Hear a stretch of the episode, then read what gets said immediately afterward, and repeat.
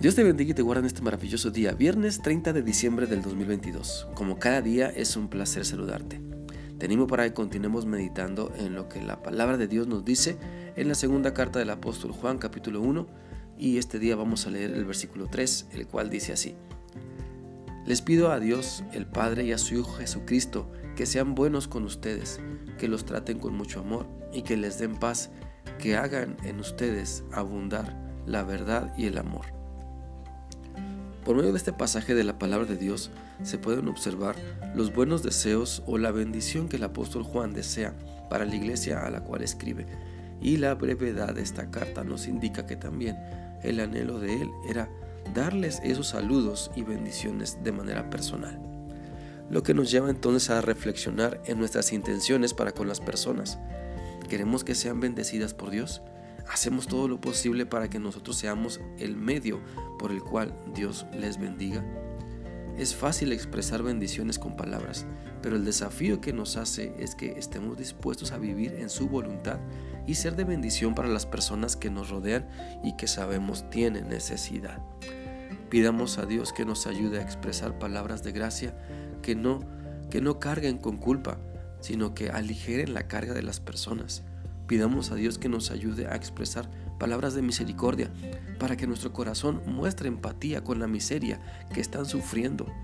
Pidamos a Dios que nos ayude a tener una actitud que exprese paz, porque demostramos el generoso amor de Dios mostrando siempre misericordia.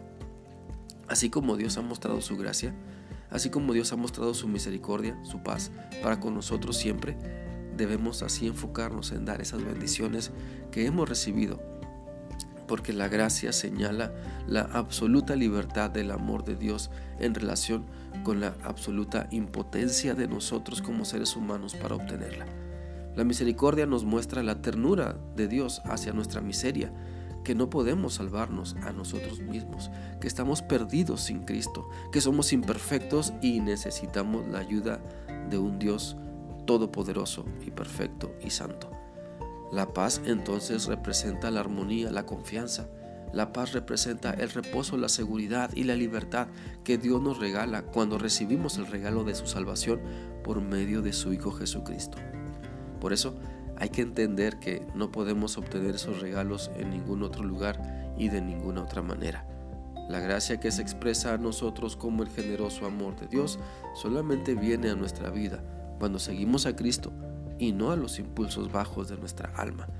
La misericordia que Dios nos da es para que tengamos empatía con el que sufre y nos acordemos de cómo Dios nos ayuda en nuestro sufrimiento para que ayudemos también a otras personas.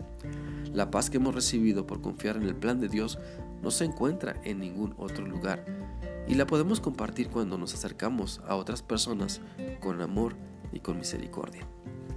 Por eso te animo Quiero animarte para que puedas darte cuenta de la gran bendición que Dios quiere que seas para las demás personas, porque demuestras la verdad del amor de Dios en tu carácter, en tu personalidad. Te invito para que aproveches las oportunidades que Dios te da este fin de año para decirles a todos que Dios les ama, que su gracia, misericordia y paz están a su alcance cuando se entreguen a Cristo y confíen en su verdad.